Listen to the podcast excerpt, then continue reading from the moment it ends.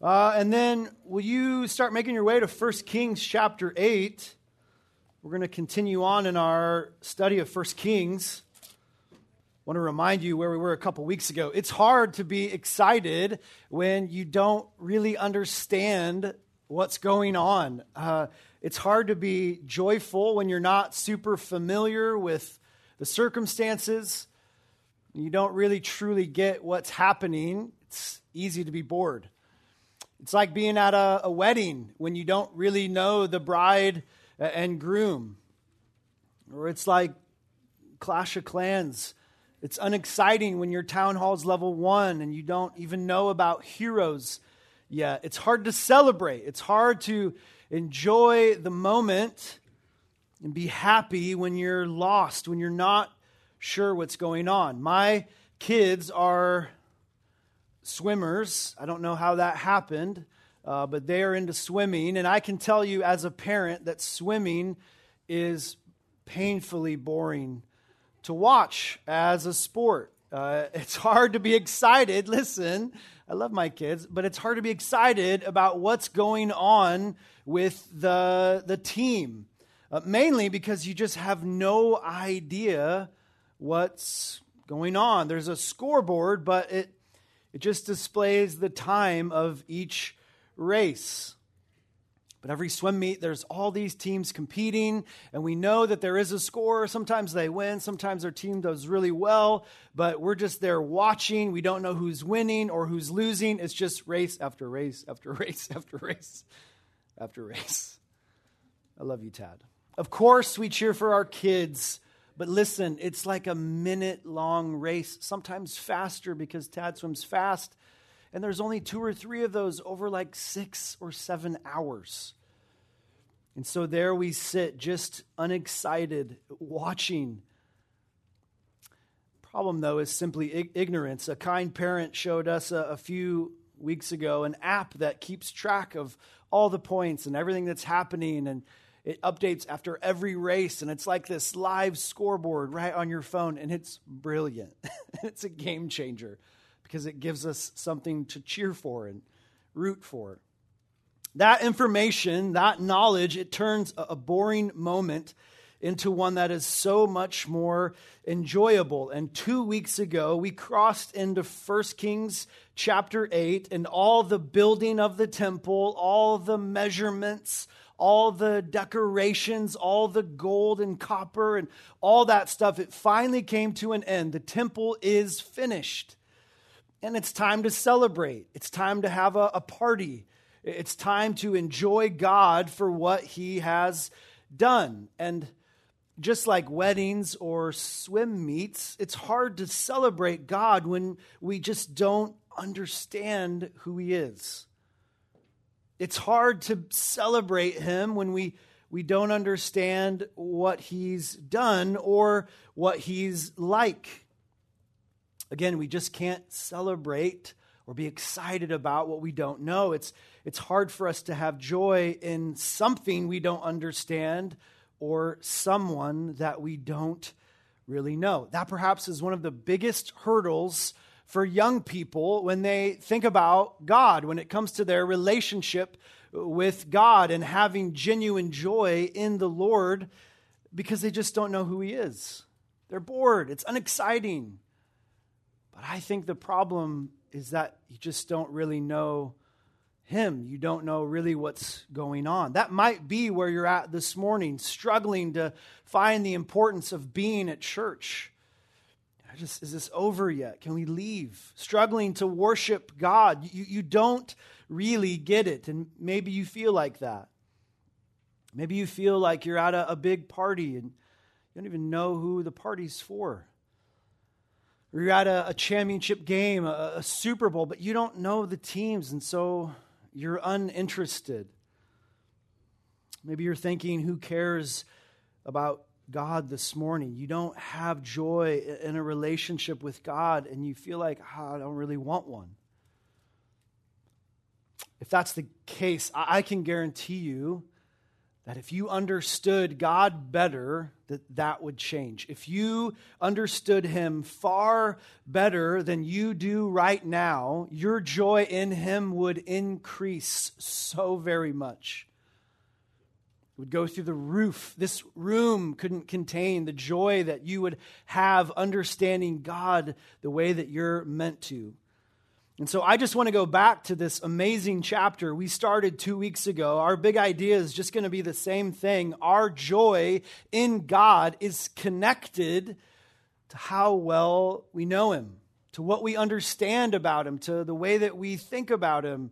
All that is going to be connected to our joy, our excitement, our desire to follow Him and be with Him, all connected to what we do or do not know.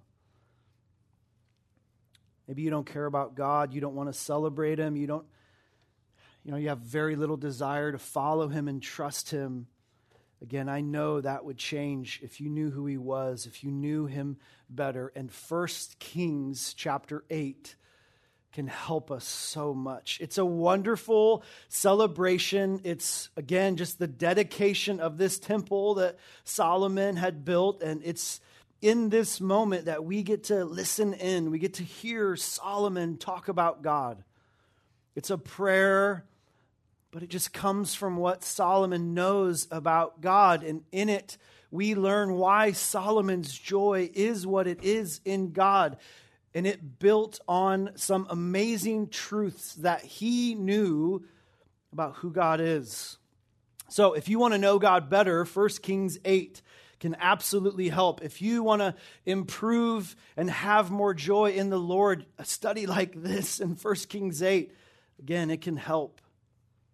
What did Solomon know about God that led him to, to praise God the way that he did? What did he know? What did he have in his mind that helped him to have such joy in God? Well, we're going to find out.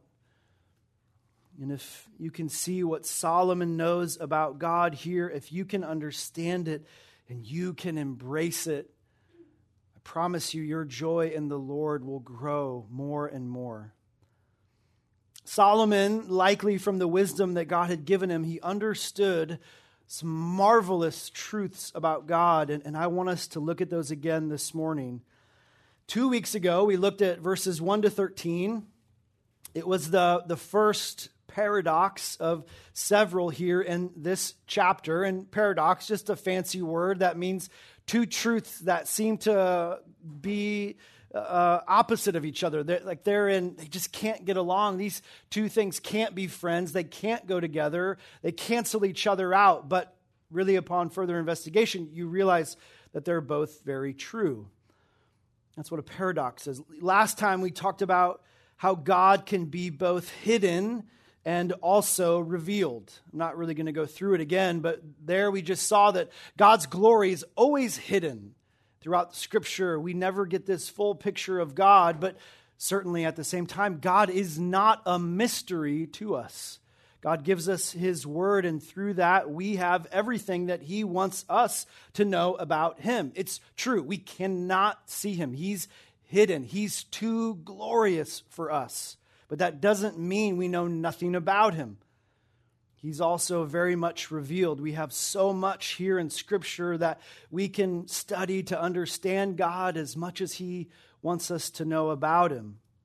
And so we need as, as much of the picture as God's willing to show us. He's both hidden and revealed. But let's press on in our chapter. Paradox number two Solomon has immense joy in God because he knows this God's perfect past gives him confidence for the future. God's perfect past gives him confidence for the future. You can go to that next slide, Daniel. God has a perfect record of keeping his promises. I'd say it that way. He has a, a perfect past and God will also continue to be perfect, or you could say he'll have a perfect future. Perfect record in the past, confidence of a, of a perfect record in the future. We'll explain that in a second. For now, let's just start reading in verse 14. God's word says this Then the king faced about, and he blessed all the assembly of Israel. while all the assembly of Israel was standing. And he said, Blessed be the Lord, the God of Israel, who spoke with his mouth to my father David and has fulfilled it with his hand. Saying, Since the day that I brought my people Israel from Egypt, I did not choose a city out of all the tribes of Israel in which to build a house that my name might be there, but I chose David to be over my people Israel. Now, it was in the heart of my father David to build a house for the name of the Lord, the God of Israel. But the Lord said to my father David, Because it was in your heart to build a house for my name, you did well that it was in your heart. Nevertheless, you shall not build the house, but your son will be born to you, he will build the house for my name. Now, the Lord has fulfilled his word which he spoke. For I have risen in place of my father David and sit on the throne of Israel as the Lord promised. And I've built the house for the name of the Lord, the God of Israel. Verse 21 There I have set a place for the ark, in which is the covenant of the Lord, which he made with our fathers when he brought them from the land of Egypt. Then Solomon stood before the altar of the Lord in the presence of all the assembly of Israel, and he spread out his hands towards heaven.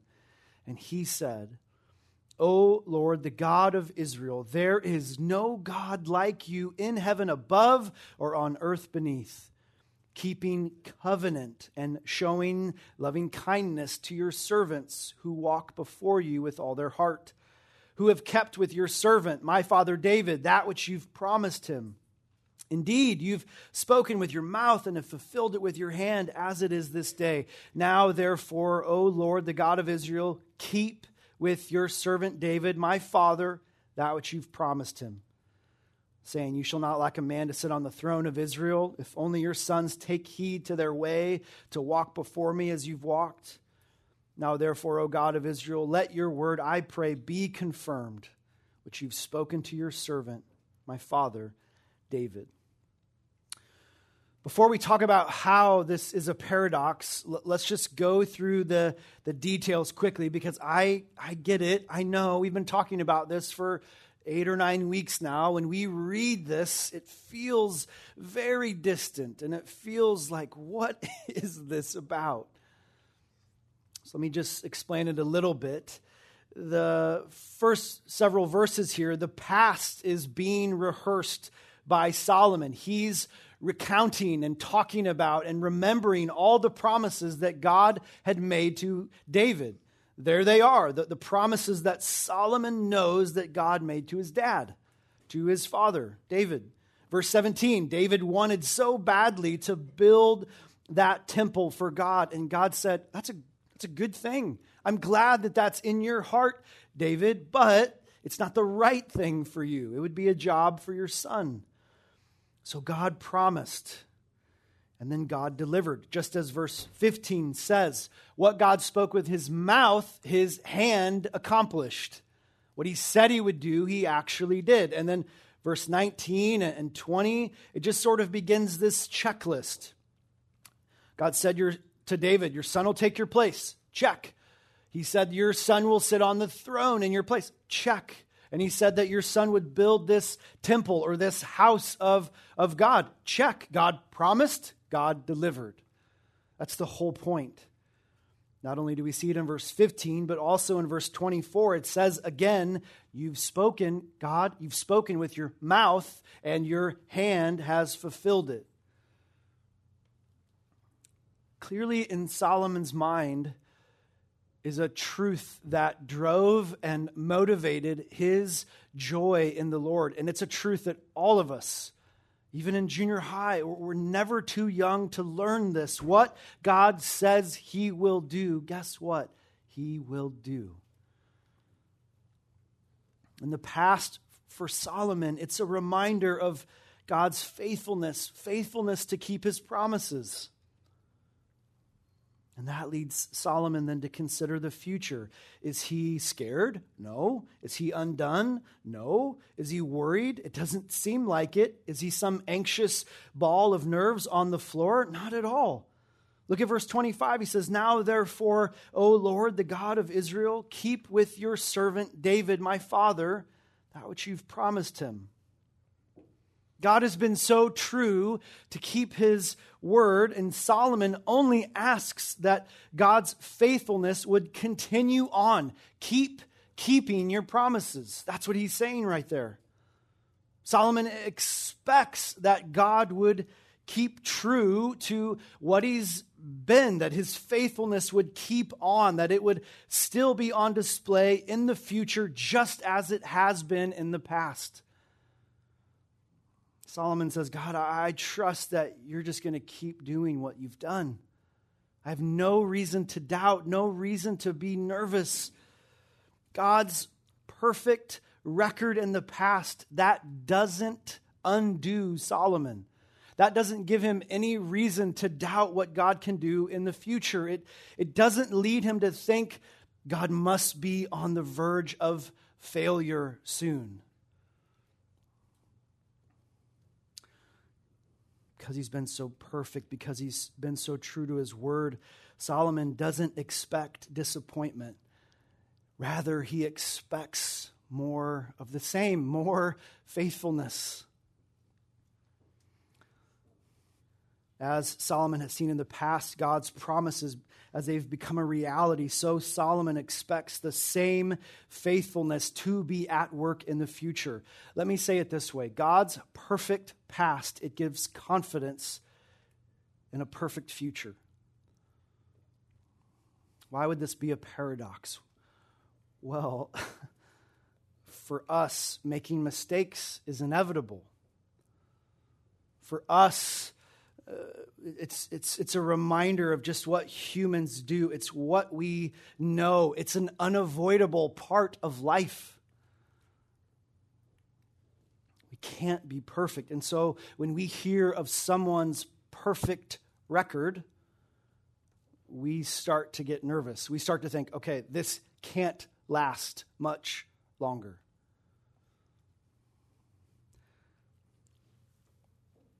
Baseball when somebody's pitching the perfect game.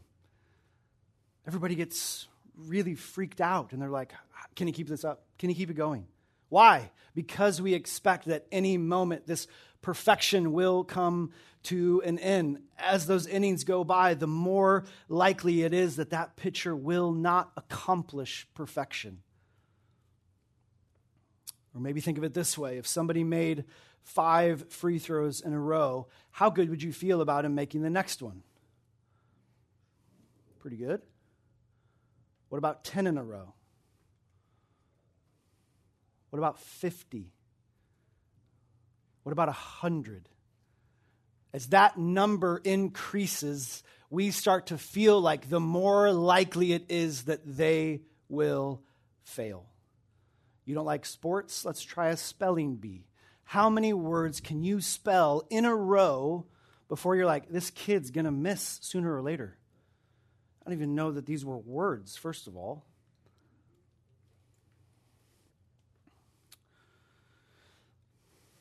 I think people tend to believe that the longer someone is perfect, the greater and higher the chance that that streak will end in the future. We think, oh, it's just a matter of time now. It's going to fall any minute. That streak can't continue. And we have a, a huge problem of thinking God must be just like that. But that's what we know surely God is the same way. He's been so good to me in the past. I see it, and I'm sure any moment He's about to be done with that, right?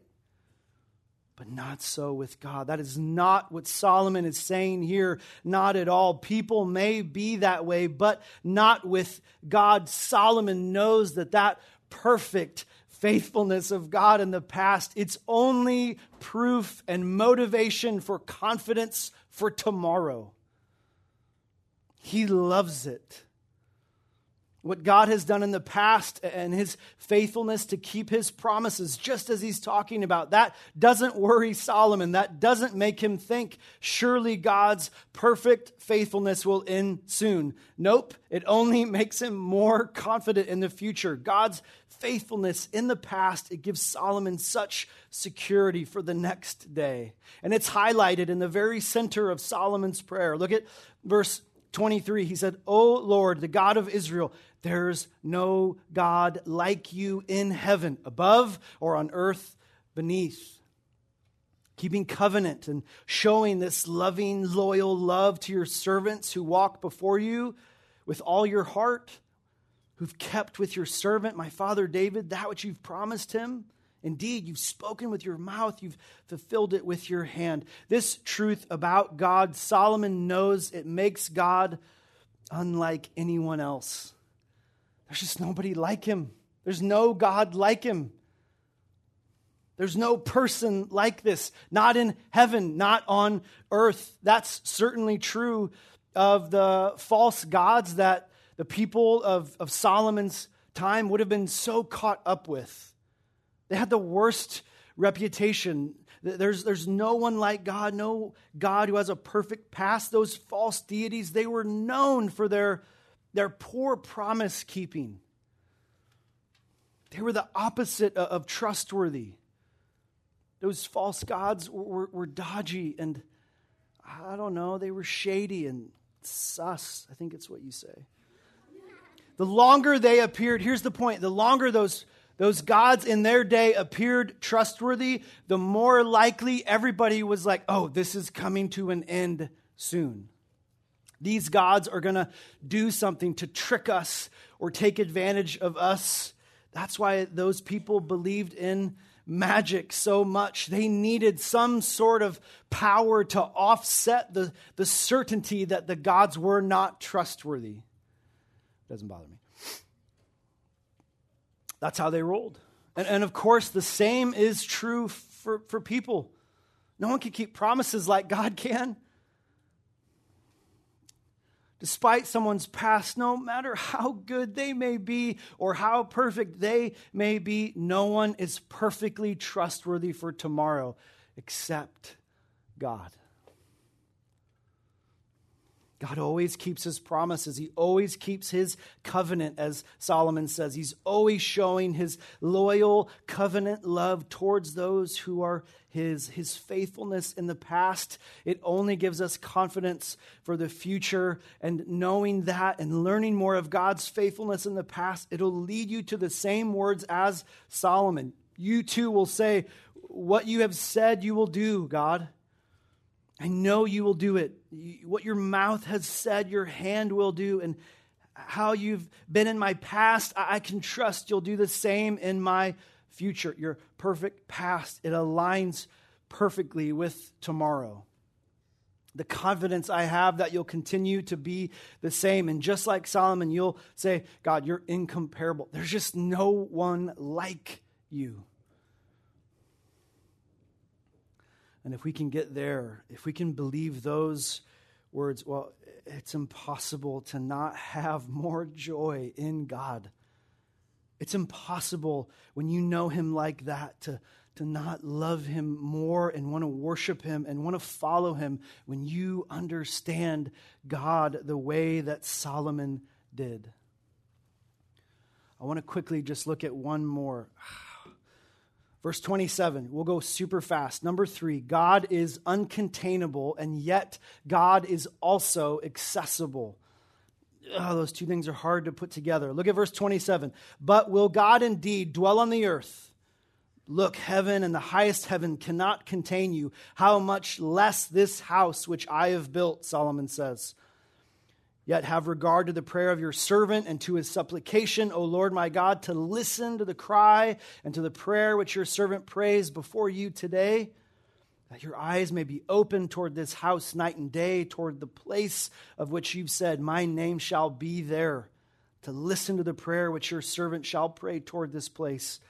Listen to the supplication of your servant and of your people Israel when they pray toward this place, he's talking about the temple, here in heaven, your dwelling place, hear and forgive.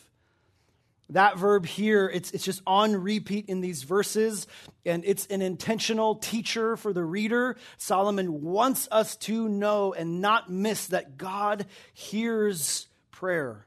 In fact, Solomon asks that God would just continue to hear him and hear the prayers of his people and to listen to them, to listen to their pleas for grace and help.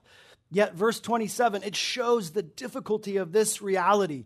God is so immense, He's so big, so massive, so beyond us that even the highest heaven can't hold Him in. God feels claustrophobic in heaven. Like being in that elevator right behind us with 11 people. You want to get out quick. No, God's not really claustrophobic, but it's just a description of how big he really is. He cannot be contained. His size just impossible to put boundaries around, and yet this God is also so near that he hears your prayers, and that should make your brain hurt a little. How can he be both? Because he wants you to know that he's both. Verse 28 begins with that little conjunction, but or yet and it just changes everything. God is so very, very big, but He's also so very, very near. He can hear your prayer, verse 28 says, and His eyes upon you night and day, as verse 29 says. Often we can think of one or the other. God is this massive God. Uh, God, He's our creator. He's so big. So above, uh, so beyond us but we miss out that He's also this God who can hear, this God who can see you. He's massive, yet you can pray to Him and plead to Him. You can cry out to Him. And even verse 30, it shows this little paradox right here. Solomon and the people pray towards the temple, yet God hears their prayer in heaven in His dwelling place. He's accessible through the temple, but he's yet uncontainable. Heaven just too small for him. It can be hard to imagine that this God who's so big and so powerful, yet you have access to him. And that's something that we understand so much better because of Scripture today than people in Solomon's day did. We no longer need the temple. Hebrews chapter 4 says, We have a great high priest, and he's passed through the heavens. His name is Jesus, the Son of God.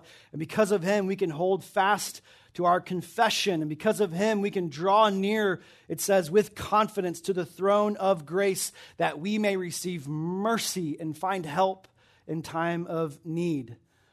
Jesus permanently opened this access to the Father. You have access to God even though He is so uncontainable, even though He's so big and massive in size that the heavens can't capture Him or hold Him, but you have access to Him because of Jesus. You can pray to Him here or at home. You can pray to Him in a car or on a boat. You can pray to Him in Santa Clarita or Sandusky, Ohio. I'm going to stop because I'm starting to feel like Dr. Seuss. You can pray for forgiveness and you can pray for salvation. And when you do, despite his, his massive size, Solomon notes, he's going to hear you, he's going to see you. You can pray for grace and cry for help. And just as that author of Hebrews says, only there at his throne will you find the mercy and the grace that you're looking for we have to understand these incredibly important truths about God. There's still so much more in this chapter to look at, more complex truths about God, but we have to understand them. I'm going slow on purpose. We're, we're hitting the brakes just a little bit. But I want you to see how important it is that you see God like this. If you only see him as a massive and hidden and a future uncertain because of him, if you think of him like that, no wonder you don't want to be near God. Or on the flip side, if you see him as this teeny tiny little pocket sized God who's just there to help you and get you out of trouble, and he's like your little personal gene, no wonder you don't fear him and love him and worship him the way that you should. You don't understand how amazing it is that this God, in all of his glory, sent his son to die for you. When you see him like this, those promises and truths become beyond rich and beyond sweet. We need this picture of God. The better you understand Him, the greater your joy in God will be. Father, thank you for this morning, for a few minutes to just grow in our understanding of who you are.